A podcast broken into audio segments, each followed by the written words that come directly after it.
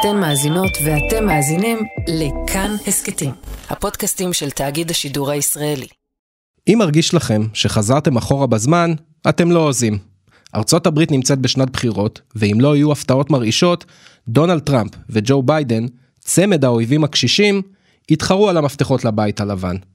כן כן טראמפ, הנשיא האמריקני הראשון שנעצר, הראשון שצפוי להגיע לבית המשפט, הנשיא האמריקני הראשון שמואשם בניסיון הפיכה. President Donald Trump has won the New Hampshire primary, beating out former South Carolina Governor Nikki Haley by about 11 percentage points. לפני כמה ימים, טראמפ ניצח בפריימריז הרפובליקנים במדינת ניו-המפשיר.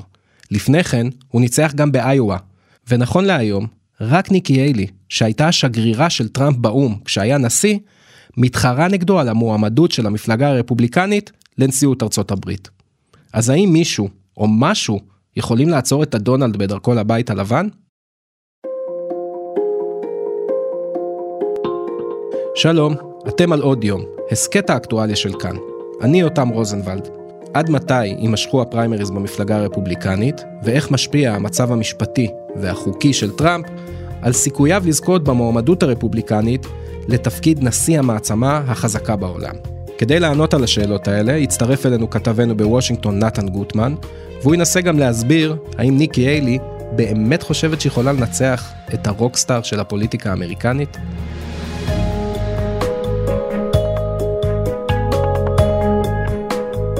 שלום לכתבנו בוושינגטון, נתן גוטמן. שלום יותם.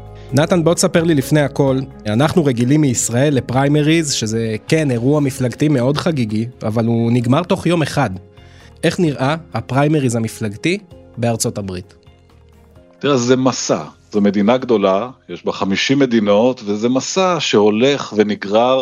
וכשהוא מסע טוב זה הכיף הכי גדול בעולם כי אתה עובר מדינה מדינה וכל מדינה היא שונה ויש אה, אחר כך אה, מצטבר איזשהו אה, צבר של מדינות שבוחרות ביחד וזה נעשה יותר דרמטי בעצם זו הזדמנות דמוקרטית נהדרת לבוחרים להכיר את האנשים שהם מצביעים בשבילם. מצד שני זה תהליך שנגרר המון המון זמן ובעיקר הוא גם עושה משהו מעוות קצת למערכת הפוליטית. כי למשל אנחנו נמצאים עכשיו אחרי הבחירות בניו-המפשיר, המדינה השנייה, עברנו את איואה וניו-המפשיר, זה מדינות שזוכות שהן לא מדינות חשובות במיוחד, לא מדינות גדולות במיוחד, לא מדינות שבהכרח יכריעו את הבחירות, אבל הן זוכות להמון תשומת לב כי הן הראשונות. ויום אחד נגיע לקליפורניה, מדינת ענק, אבל אף אחד לא יהיה אכפת לו שם, כי הקרב כבר יהיה גמור.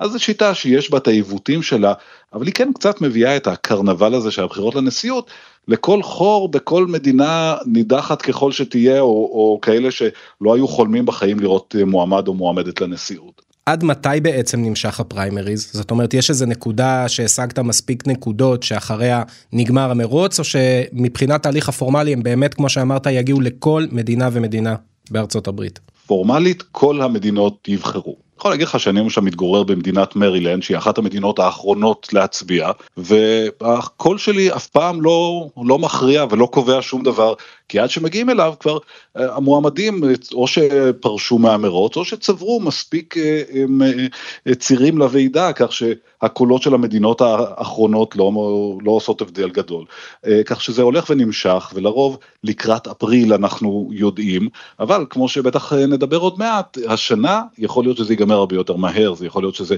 כבר נגמר בעצם. האם יש הבדלים בפריימריז בין שתי המפלגות כי אנחנו יודעים שג'ו ביידן הוא בעצם נשיא מכהן ולא כל כך נהוג להתחרות נגדו.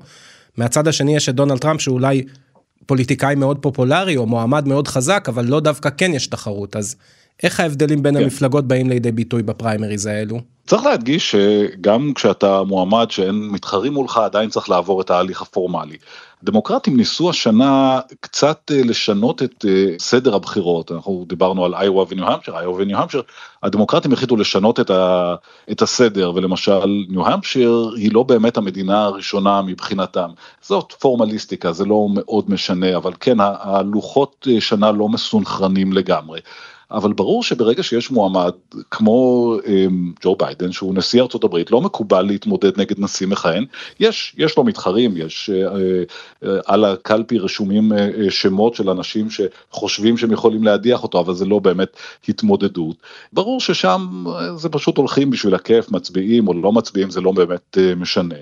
מצד שני, בצד הרפובליקני, לפחות עד עכשיו, יש תחרות, תחרות שהייתה אמ, אפילו די סוערת עד, אה, עד לפני כמה ימים, וזה אומר שחודשים על חודשים לפני אפילו שהמדינה הראשונה הולכת לבחור, המועמדים כבר בשטח והם כבר עובדים ובעיקר הם עובדים בלגייס המון המון כסף שצריך כדי לתחזק את המאמץ הזה. ולכן בצד הרפובליקני אנחנו נמצאים במוד של בחירות כבר לפחות חצי שנה, אתה יודע, רון דה סנטיס שפרש מהמרוץ אחרי, אחרי איואה. Now following our second place finish in Iowa, we've prayed and deliberated on the way forward. Accordingly, I am today suspending my campaign. פחות או יותר עבר לגור באיואה, הוא בילה שם כל כך הרבה זמן, למרות שהוא מושל פלורידה בכלל. אפילו המשפחה שלו הייתה כל הזמן על הקו. זה מצריך המון משאבים, ובמקרה של הרפובליקנים הם היו מושקעים בזה עד הסוף. גם דונלד טראמפ, גם ניקי היילי, אה, גם האחרים, זה עבודה במשרה מלאה, כאשר בצד של הדמוקרטים כמובן לא מתייחסים לזה בכלל. הצעירים זה בעצם הדבר שמתחרים עליו המועמדים נכון זאת אומרת אם אני ניצחתי לשם הדוגמה כמובן אין לי איזה שאיפה להתחרות בבחירות בארצות הברית אבל תדע. אני בעצם אם אני מתחרד למשל מולך בפריימריז הרפובליקנים באיואה אנחנו מתחרים על צירים ככה זה נקרא נכון. בדיוק, והצירים האלה בסופו של דבר אה, אה, מצטברים, וצריך להגיע למספר מסוים של צירים שהוא יהיה הרוב. אה, מתי סופרים את הצירים האלה? בוועידה, בקונבנשן, יש ביולי-אוגוסט את הוועידות הנשיאותיות של המפלגות, ושם יש את ההליך הזה שעוברים מדינה מדינה וקוראים את שמות הצירים, וכל מדינה אומרת אריזונה 38 צירים לזה וזה, ניו המפשיר 24 עד לשם, מה שזה לא יהיה. In behalf of the great state of California.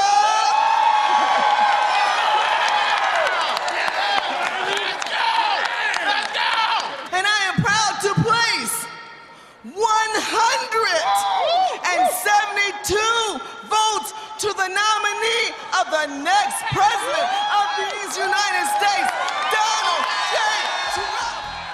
רוב הפעמים זה קטע שהוא חגיגי ופורמלי, מדי פעם זה נעשה תחרותי כשאיכשהו מגיעים עד לרגע האחרון עם uh, מאבק צמוד, זה די נדיר וכשזה קורה זה, זה די כיף לראות.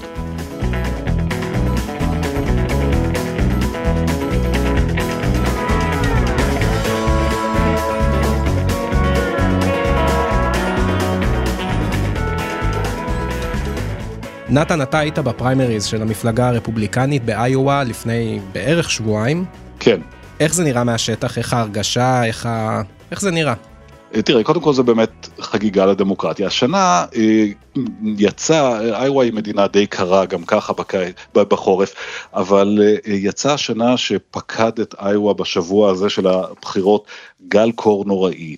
אז כל המסע בחירות הזה האחרון וההצבעה התרחשה בצילו של, של גל קור של מינוס 25 מעלות צלזיוס בחוץ, שדי הפך את המסע הזה לקצת מסויט וקצת מעניין. אבל מה שבכל זאת יפה זה שהמועמדים באים והם נפגשים בכינוסים עם הבוחרים שלהם וזה לא הצהרות בחירות ענקיות זה הצהרות בחירות ניקי היילי אנחנו פוגשים אותה באיזה מסעדת ברביקיו ויש שם 50 אנשים אולי שבאו לשמוע אותה mm-hmm. רון דה סנטיס יושב באיזה מועדון קטן אה, אה, שהוסב אה, למעין מטה יש שם אולי 100 עיתונאים ו-30 תומכים שבאים. דונלד טראמפ באיזה אולם באוניברסיטה עם 300 איש. יש לאנשים את ההזדמנות להגיע אל המועמדים, לשמוע אותם, לשאול שאלות, לדבר עם התומכים שלהם. זה, זה באמת אה, הליך דמוקרטי מאוד מאוד מרשים. מה שהיה מעניין באיואה גם, אני חושב, זה אה, העובדה ש... זאת מדינה שהיא רפובליקנית, זאת אומרת אין בה הרבה דמוקרטים, זאת לא מדינה מתנדנדת באיזושהי דרך, ולדעתי מה שהיה מעניין זה לדבר שם עם האנשים ובאמת לקבל את הרושם של עד כמה דונלד טראמפ הוא חזק במפלגה, עד כמה שהוא מותג במפלגה, עד כמה שהוא הוא, בעצם המפלגה הדמוקרטית היום היא מפלגת טראמפ. ולשמוע את זה דווקא מהבוחרים של איואה, לא מהקיצוניים האלה, אנשי המאגה, הטראמפיסטים שאנחנו מדמיינים אותם תמיד, אלא מהאנשים, מדינה, מדינה עם בעלת אוכלוסייה חקלאית, כפרית גדולה, עם מעמד ביניים, אנשים שהיינו מכנים אותם אמריקנים מן השורה, כאלה שאצלם טראמפ הוא עדיין מותג. אז אני שמח שהזכרת את דונלד טראמפ, כי הוא הרוקסטאר של הפוליטיקה האמריקאית, גם אם אוהבים אותו או לא אוהבים אותו, אי אפשר להתעלם ממנו. בוא תספר לי קצת מה מצבו בעצם בפרי... בפריימריז. בואו נגיד את המובן מאליו, הוא ניצח בפריימריז. אנחנו נמצאים רק אחרי שתי מדינות, הדרך עוד ארוכה, עוד 48 מדינות יצביעו ויותר מזה, אבל אנחנו יכולים להגיד, אלא אם תקרה הפתעת המאה, שדונלד טראמפ ניצח. You know, we won New Hampshire three times now, three. We, we win it every time. We win the primary, we win the generals, we've won it, and it's a very, very special place to me. It's very important. בסופו של דבר נותרה רק מועמדת אחת שמתמודדת נגדו, זאת ניקי היילי. הוא ניצח בענק באיואה. הוא ניצח די בגדול בניו-המפשיר, למרות שהפער שם אה, היה בסך הכל אה, אה, פער של 11 אחוזים. הוא בסקרים מוביל במדינות הבאות, ואני חושב שיש הסכמה כללית שבסופו של דבר אנחנו נמשיך להתגלגל כמובן עם הפריימריז האלה, אבל דונלד טראמפ חצה את המשוכה הזאת, ואולי שבר עוד שיא עולמי במהירות שבה מועמד שלכאורה היה, הייתה תחרות נגדו, במהירות שבה הוא הצליח לגמור את המרוץ הזה. שאלה לי לך נתן, דונלד טראמפ הוא אולי מועמד טוב לקמפיינרים כי הוא מעורר אמוציות אדירות אצל מי שתומך בו. ואנשים באמת ככה רצים להצביע לו אם הם אוהבים אותו, אם הם טראמפיסטים מה שנקרא. אבל כשמסתכלים על זה מהצד הוא מועמד שבהרבה היבטים הוא מאוד בעייתי, יש תמיד את הסיפורים המשפטיים, הוא מואשם על ידי הממסד האמריקאי בניסיון הפיכה, שאני לא חושב שזה דבר שאין לו אח ורע בהיסטוריה האמריקאית. יש לו הרבה משפטים על מסמכים מסווגים שהוא לא החזיר בזמן, ואת הסיפור של סטורמי דניאלס. ומה שאני רוצה לשאול אותך זה, האם המצביעים הרפובליקנים לא נרתעים מכל ההאשמות האלה, לא נרתעים מעברו של האיש? לדעתי זאת השאלה הכי מעניינת במערכת הבחירות הזאת. איך יכול להיות שדונלד טראמפ צועד, כובש מחדש את המפלגה הרפובליקנית, למרות הכל ו- ו- ואף על פי כן. אני יכול להגיד לך באופן אישי שאחרי אותו יום בשישה בינואר, כשעמדתי שם בגבעת הקפיטול וראיתי את ההמון המוסת של טראמפ מסתער על מעוז הדמוקרטיה האמריקנית.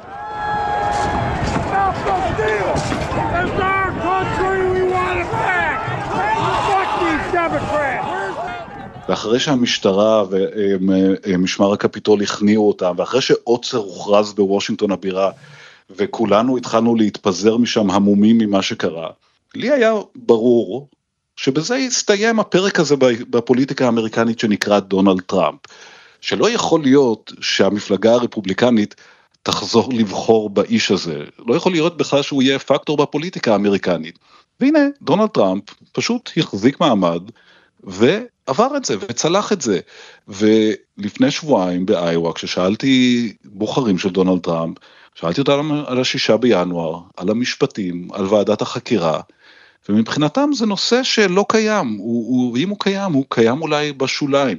הם לגמרי קנו את התזה של דונלד טראמפ, שלא היה שום דבר, שלא קרה שום דבר, שהוא לא עשה שום דבר רע, ולהפך שגנבו ממנו את הבחירות. הוא איכשהו הצליח להפוך את המציאות. וזה הקסם של דונלד טראמפ, הזכרת את, ה, את המשפטים שלו. זאת אומרת, אם אתה רפובליקני מן השורה, אתה לא אדם שתומך בעבירות על החוק, mm-hmm. ואפילו אם חשבת שהשישה בינואר לא היה ניסיון הפיכה, אפילו אם חשבת ש... אה, מה שקרה בג'ורג'ה, הניסיון אה, לגנוב שם את תוצאות הבחירות, אה, איכשהו הייתה איזו אי הבנה. ומה לגבי המסמכים הסודיים? מה לגבי תשלום דמי השתיקה? מה לגבי המשפטים האזרחיים שלו הם, על, על רמאויות, רמאויות שאנשים אחרים היו הולכים עליהם לכלא? איך הוא מצליח לעשות את זה? וזה הקסם של דונלד טראמפ, והכל חוזר למערכת הבחירות של 2016. אתה זוכר מה הוא אמר שם? אני יכול לעמוד בשדרה החמישית ולירות במישהו, ואני לא אפסיד אף קול. Where I could stand in the middle of Fifth Avenue and shoot somebody and I wouldn't lose any voters, okay? It's like incredible. עכשיו אתה, שאתה מזכיר לי את זה, זה נשמע גם מציאותי לחלוטין, הרי הוא תמיד אומר, it's a total witch hunt, זה צד מכשפות, אני לא עשיתי כלום, ואנשים גומעים את זה, את הדבר הזה. כן, הציבור מאמין לו כשהוא אומר את זה, ודונלד טראמפ גם מבין את זה, ולכן הוא בעצם הפך את המשפטים שלו לאירועי בחירות. היית מצפה. שאם אתה מועמד לבחירות והמדינה מאשימה אותך בניסיון להפוך את הדמוקרטיה, אולי קצת תתחבא, אולי לא תרצה להפוך את זה לביג די, אולי תנסה להצניע את זה.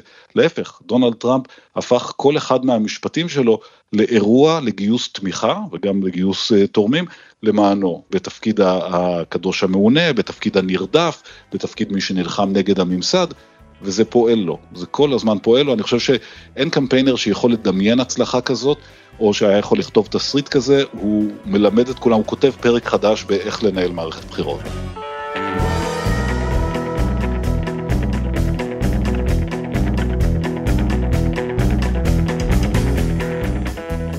תגיד לי נתן, האם ניקי היילי או רון דה סנטיס, שהתחרו מול טראמפ, כמו שציינת, רון דה סנטיס באיווה, וניקי היילי גם באיווה וגם בניו המפשיר, וצפויה להמשיך לדרום קרוליינה, המדינה שלה, האם הם תקפו את טראמפ על הבעיות המשפטיות שלו, ניסו להטיל דופי באופי שלו? לא, וזה אולי מסביר בסופו של דבר למה הם נכשלו. הם בשום שלב לא הסכימו ללכת עד הסוף. אולי הם לא מאמינים בזה. הם לא ניסו להגיד, דונלד טראמפ לא ראוי להנהיג את המפלגה הרפובליקנית ולא ראוי להיות המועמד שלנו לנשיאות, בגלל שהוא ניסה להפוך את הדמוקרטיה האמריקנית, בגלל שהוא עלול להיות בכלא בתוך חצי שנה או שנה, אה, בגלל שהוא גנב מסמכים סודיים.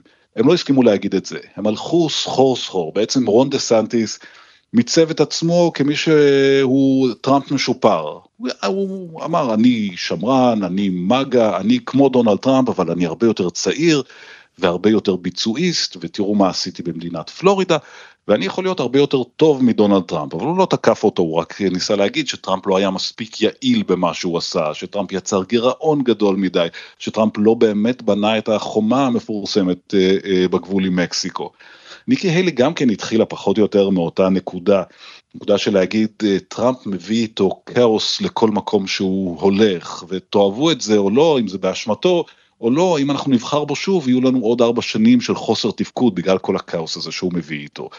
וכשזה לא פעל, היא החריפה קצת את הטון, היא ניסתה לרמוז שהוא מבוגר מדי, היא השוותה בין, בינו לבין אה, אה, ג'ו ביידן, בעיקר אחרי שהוא אה, אה, כשל בלשונו או במחשבתו והתבלבל בינה לבין אה, ננסי פלוסי, היא ניסתה הכל מסביב בלי לגעת בנקודה המהותית הזאת. ובסופו של דבר זה לא פעל, זה לא פעל כי הציבור לא רצה טראמפ מודל 2.0 אלא הוא רוצה את טראמפ המקורי מממ-הממ. וזה לא פעל גם כי כשניקי היילי ניסתה ללכת נמוך אה, מול דונלד טראמפ הוא הוכיח לה כמו תמיד שהוא יכול ללכת יותר נמוך אז לא יצא לה מזה הרבה. אתה חושב שניקי היילי באמת חשבה שיכולה לנצח את אה, טראמפ בפריימריז כי לפי מה שאתה מתאר היא לא באמת הלכה עם זה עד הסוף כמו שאמרת. אני חושב שכן, אני חושב שהיא האמינה שהיא מצאה איזשהו שביל אה, של זהב, ונגיד לפחות אה, אה, כדי להיות הוגנים איתה, נגיד שהיא עדיין מאמינה כך, והיא עדיין במרוץ, והיא עדיין חושבת שהיא יכולה לנצח. Now you've all heard the chatter among the political class. They're falling all over themselves saying this race is over. This race is far from over. There are dozens of... היא האמינה שיש פה איזשהו מקום שבו היא יכולה להגיד, לרמוז לאנשים, תראו, טראמפ לא מאוד כשיר, אבל בלי להיכנס לתוך מלחמה איתם בעניין הזה, ולהציב את עצמה כמי שיכולה להיות הרבה יותר טובה ממנו, לא נגדו, אלא יותר טובה, יותר יעילה, יותר בקיאה בענייני אה, אה, מדיניות ממנו, הרבה יותר צעירה, עם רקורד יותר מרשים של אה, ביצועיות כמושלת וכשגרירה. היא חשבה שזה מה שיפעל, ויכול להיות שגם הסתכלה, הרי בסופו של דבר במרוץ הזה אנחנו כבר הספקנו לשכוח אותו כי הוא פרש בשלב יותר מוקדם, היה רק מועמד אחד שבא ואמר דונלד טראמפ לא כשיר להיות נשיא בגלל מה שהוא עשה. וזה היה קריס קריסטי, אה, מושל מדינת ניו ג'רזי לשעבר. בסופו של דבר הוא לא זכה לתמיכה, הוא נאלץ לפרוש כי שיעורי התמיכה בו היו אה, מזעריים עוד לפני אה, איואה. אז יכול להיות שניקי היילי גם הסתכלה על זה ואמרה אין, אין בתוך הקהל הרפובליקני היום מישהו שילך עם הרעיון הזה שטראמפ לא ראוי. ולכן היא ניסתה איזושהי, איזשהו שביל זהב שלא באמת פעל. אחרי ההפסד בניו אמפשיר, ניקי היילי אמרה שהדמוקרטים שמחים שטראמפ ניצח, שהם רוצים להתמודד מולו, שהם חושבים שהם אולי יכולים לנצח אותו. עכשיו אני רוצה לשאול אותך עד כמה אתה מעריך שזה באמת נכון, האם הדמוקרטים באמת רוצים להתמודד מול דונלד טראמפ, שעל פניו הוא מועמד קמפיינים חזק? אני חושב שזה נכון במידה רבה, תראה, זה, זה הולכת להיות מערכת בחירות מאוד מאוד מוזרה ומאוד מאוד קשה לניבוי, כי יש לנו שני מועמדים שכבר התחרו זה מול זה, יש לנו כל אחד מהם נשיא, אחד מכהן, אחד לשעבר, אמ, כאשר כל אחד מהם מכיר את הזירה, אבל אם שואלים דמוקרטים, וגם אם מסתכלים בסקרים, ברור שלג'ו ביידן עדיף להתמודד מול דונלד טראמפ ולא מול ניקי היילי. כי ניקי היילי קודם כל מביאה יותר בסקרים כרגע, והערכה היא שהקהל השרוף של דונלד טראמפ, קהל המאגה, בסופו של דבר יצביע לכל רפובליקני שיש, והאנשים מאמצע הדרך ועצמאים ומתלבטים, יהיה להם יותר קל להצביע להיילי מאשר לדונלד טראמפ. ואם ביידן הוא ראש בראש מול אה, דונלד טראמפ, אז אפשר לשאול מה השתנה בין עכשיו ל-2020.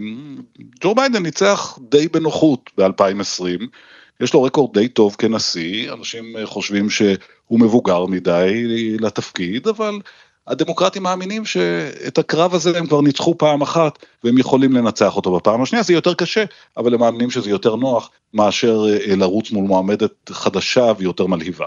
יכול להיות שהדמוקרטים יוצאים מתוך נקודת הנחה שהמון מצביעים בארצות הברית מאוד לא אוהבים את טראמפ ויצאו להצביע נגדו לכל מועמד וככה גם אם ביידן הוא מועמד לא הכי פופולרי כרגע זה ככה יהיה קריאת הגיוס של המצביעים הדמוקרטים לבחירות. כן, אני חושב שבסופו של דבר, ולכן הדמוקרטים, לפחות הם אומרים, ואני קצת מאמין להם, שהם לא מודאגים מהסקרים שבהם אה, טראמפ מוביל בקצת, כי הם אומרים אלה סקרים שנה לפני, ושנה לפני הקהל שלנו עדיין מרשה לעצמו להתלבט, ויש לביידן לא מעט נקודות חולשה כרגע, הזכרנו את עניין הגיל, שלמרות שזה קמפיין של גילנות שאין לו שום בסיס במציאות, בכל זאת הוא תופס חזק ואנשים מודאגים מהגיל של ביידן. יש את אה, שאלת הכלכלה שעברה כמה רגעים קשים ומאוד משתפרת, אבל הציבור הם, עדיין לא בהכרח מכיר בכך. יש את שאלת המלחמה בעזה שעולה לביידן בקולות של פרוגרסיביים וקולות של ערבים אמריקנים. יש הרבה דאגות כאלה, אבל הם מאמינים שבסופו של דבר, אנחנו עשרה חודשים מהבחירות, כאשר אנחנו נגיע לנובמבר 2024, ובפני הבוחרים תוצב האופציה של ג'ו ביידן, שאתם אולי לא כל כך אוהבים או לא כל כך משתגעים או הייתם רוצים לראות מישהו אחר, או דונלד טראמפ, הבהלה מזה שדונלד טראמפ יחזור, תדחוף בחזרה את הדמוקרטים ואת התומכים של אה, ג'ו ביידן אה, לקלפיות. אפילו, אפילו כאלה שהם למשל מדברים הרבה על אה, הקול הערבי האמריקני במדינת מישיגן, מדינה מתנדנדת שיש בה יחסית אה, אמ, שיעור גבוה של ערבים ומוסלמים שהם אה, מאוד כועסים על התמיכה של ג'ו ביידן בישראל במלחמה בעזה. אומרים, זאת מדינה שיכולה להתהפך ואז ביידן הפסיד את הבחירות. מממ-הממ. הדמוקרטים מאמינים שככל שיתקרב המועד והם יזכרו שזה לא, השאלה היא לא אם אתם אוהבים או לא את ביידן, אלא אם אתם רוצים או לא לראות את טראמפ בחזרה בבית הלבן, הם יתעשתו. עכשיו, זה קצת אה, אה, מפחיד אולי מבחינת הדמוקרטים לנהל קמפיין כזה שכולו בנוי על תקווה ושאיפה, אבל כרגע זה מה שיש להם.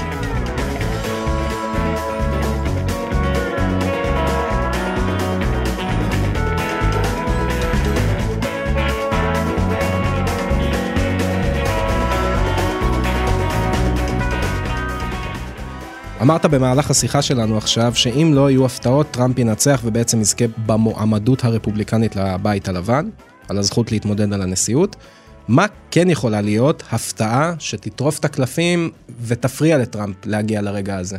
אז קודם כל יש לנו תיק משפטי פתוח בשאלה האם דונלד טראמפ בכלל רשאי להתמודד בבחירות. יש הרבה מדינות שאתגרו אותו על סמך עם, הסעיף השלישי של התיקון ה-14 לחוקה, שקובע שמי שהשתתף בהמרדה לא יכול לשמש בתפקיד אה, ציבורי, ודונלד טראמפ אומרים היה חלק מהמרדה בשישה בינואר ולכן הוא לא יכול לרוץ. ברוב המדינות הרעיון הזה נדחה על ידי בתי משפט מקומיים. חוץ ממדינה אחת בינתיים, קולורדו, ששם בית המשפט העליון של מדינת קולורדו אישר לפסול את דונלד טראמפ מלרוץ בבחירות, ומדינת מיין ששם אה, ועדת הבחירות של מיין גם כן פסלה אותו. עכשיו נזכיר שתי מדינות שהן דמוקרטיות אמ, וזה פחות אה, משנה לו כרגע בפריימריז אבל אמ, יש מצב התיק הזה יגיע בחודש הבא לבית המשפט העליון שיכריע. עכשיו הסיכוי שבית משפט עליון בהרכב שמרני אכן יכריע שדונלד טראמפ לא יכול לרוץ בבחירות הוא מאוד מאוד קלוש. אבל אם זה יקרה, זה יוביל לאיזושהי תגובת שרשרת שיכולה um, לשנות את מפת הפריימריז, ובעצם לא יהיה לאנשים סיבה um, לבחור במועמד שלא יכול אחר כך לשמש כנשיא מבחינה חוקית, זאת תהיה רעידת אדמה. הסיכוי הזה הוא מאוד קלוש. מה עוד יכול לשנות אולי את התמונה? לזכור, יש תיקים משפטיים שמתנהלים נגדו, ולפחות התיק של uh, וושינגטון, התיק הפדרלי נגדו, מתקדם בקצב יחסית מהיר לאחרים, יכול להיות שאם לקראת סוף הפריימריז אנחנו, הבוחרים הרפובליקנים אה, אה, רואים שיש להם מועמד שאכן הולך להיות מורשע בדין, זה יכול אולי קצת לעשות שינוי, וכמובן נסיבות תמיד יכולות לקרות, גם אה, דונלד טראמפ הוא איש מבוגר, לך תדע מה יהיה בין עכשיו לבין נובמבר, אז כל הדברים האלה הם סיכויים להפר את מה שכרגע נראה כניצחון בטוח של דונלד טראמפ בפריימריז. התיק הפדרלי בוושינגטון שמגיע לבית משפט שדיברת עליו זה בעצם האשמות בניסיון הפיכה נכון? ניסיון הפיכה וניסיון אה, אה, אה, להפוך את תוצאות הבחירות וזה תיק שהוא יחסית פשוט דונלד טראמפ הוא המועמד היחיד בו יש שם שופטת שרוצה לקדם את זה די במהירות טראמפ מנסה קצת בערעורים לעכב את התהליך הזה אבל זה אם יש איזשהו תיק שיכול להתקדם מהר זה התיק הזה. ואם אני לא טועה הראיות הכי חזקות נגדו זה בעצם נאום שהוא נתן לייב וצולם בכל מקום שהוא קורא לאנשים ללכת לקפיטול ולהשתלט על המקום נכון?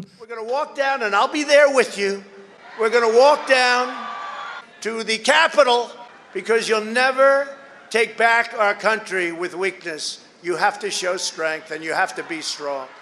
זה בעיקר הנאום הזה שהוא נשא באליפסה באותו אה, בוקר של השישה בינואר שהוביל להמון שהסתער על הקפיטול, אבל לא רק זה, גם ההכנות שעשו עוזריו מאחורי הקלעים, גם ההתנהלות שלו כאשר זה קרה, וגם כל העדויות על כך שהוא ניסה בפועל לשבש את הספירה של אה, תוצאות הבחירות במדינות אחרות. כל הדברים האלה מתקבצים ביחד, זה לא אמור להיות תיק מסובך מדי. שאלה אחרונה נתן לפני שנפרדים, אתה גר בארצות הברית, אתה גר בוושינגטון, מולנו שנת בחירות שמחממת מנועים. איך זה נראה שם ברחובות? זה משהו שמרגישים? זה משהו ששומעים ברדיו, רואים בטלוויזיה, או שזה עדיין מנומנם ומחכה לצבור קצב?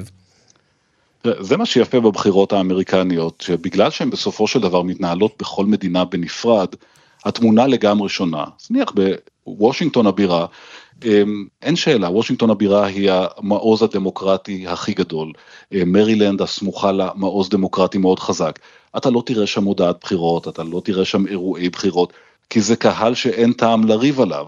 לעומת זאת, אם אה, תרחיק אה, למשל אה, כמה קילומטרים דרומה למדינת וירג'יניה, שהיא כן מדינה תחרותית, פתאום תראה שמפוצץ בתשדירים וזה כבר מתחיל לצבור תאוצה ואנחנו נראה את זה הרבה יותר. בסופו של דבר, וזה קצת אולי העיוות של המערכת הפוליטית האמריקנית, הבחירות ממוקדות במדינות המתנדנדות.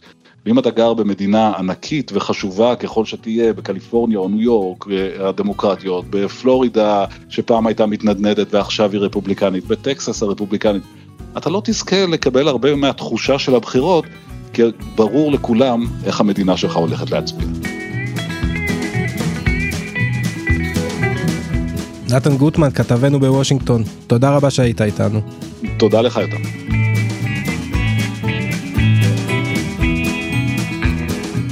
האזנתם לעוד יום. תודה לאלעד זוהר על עיצוב הקול והמיקס, על הביצוע הטכני היה רמי פליקס. עורך עוד יום, דניאל אופיר. פרקים חדשים של עוד יום עולים בכל יום ראשון, שלישי וחמישי. לכולם ולעוד הסכתים מבית תאגיד השידור הישראלי, אפשר להאזין ביישומון כאן, באתר שלנו או בכל יישומון הסכתים. אותנו אפשר להשיג בקבוצת כאן הסכתים בפייסבוק, או בחשבונות שלי בפייסבוק או במה שפעם היה טוויטר. אני יותם רוזנבלד, בשורות טובות, נשתמע.